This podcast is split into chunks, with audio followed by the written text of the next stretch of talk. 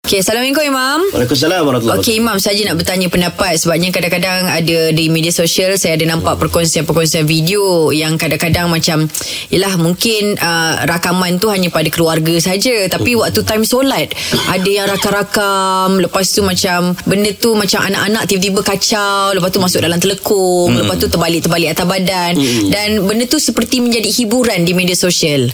Uh, seelok-eloknya benda tu perlu ke macam kita tahu tak perlu dikongsikan tapi macam dah jadi penyakit untuk sekarang ni. Dah Cuma- jadi konten dah pula. Ah ah konten. Macam mana tu Imam? Okey, uh, konten ni hukum dia harus asalnya. Mm-hmm. Segala benda hukumnya yang tak ada nas kata haram, maka hukumnya harus. Mm-hmm. Tambah bab muamalah ni lah. Mm-hmm. Okey, cumanya innamal a'malu binniyat. Mm-hmm. Setiap benda itu bergantung pada niat. Mm-hmm. Niat apa yang dia buat rakaman tersebut. Mm-hmm. Kalau sekadar dia nak buat perkongsian, dia simple dia nak rakam kita tengah solat, boleh je tak ada masalah. Agama mm-hmm. pun tak larang sampai you tak boleh rakam kita tengah solat ramai-ramai. Mm-hmm. Ha? Kalau niat dia betul nak tunjuk, nak menunjuk ke itu eh, itu dia dengan Allah dan dia pun tak boleh benda tu sebab mm-hmm. dia ada unsur riak. Tapi kalau unsur yang dia nak gambarkan tu family kami tengah mm, semayang ramai-ramai. Ha.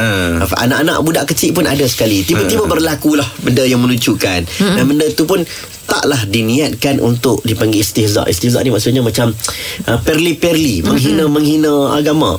Maka ianya diharuskan. Sebab term menghina ni subjektif. Hmm. Ada orang dianggap benda ni bukanlah menghina.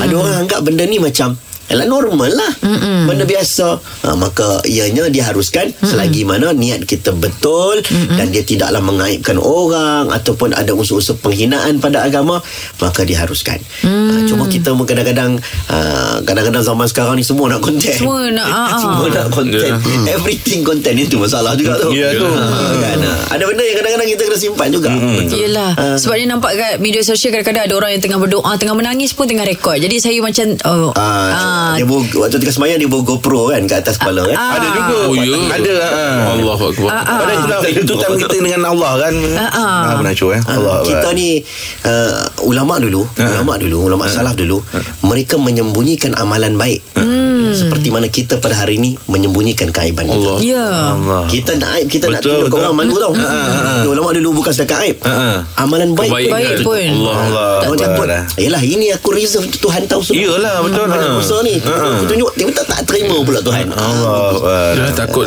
takut jadi riak. Ya. Memang kita bukan niat itu tapi Hmm. besok-besok dah orang bercakap Dapat bercakap, pujian dapat kan, pujian, Kita Jadi riak. Ah, ah, Betul Terima kasih Imam Masih Imam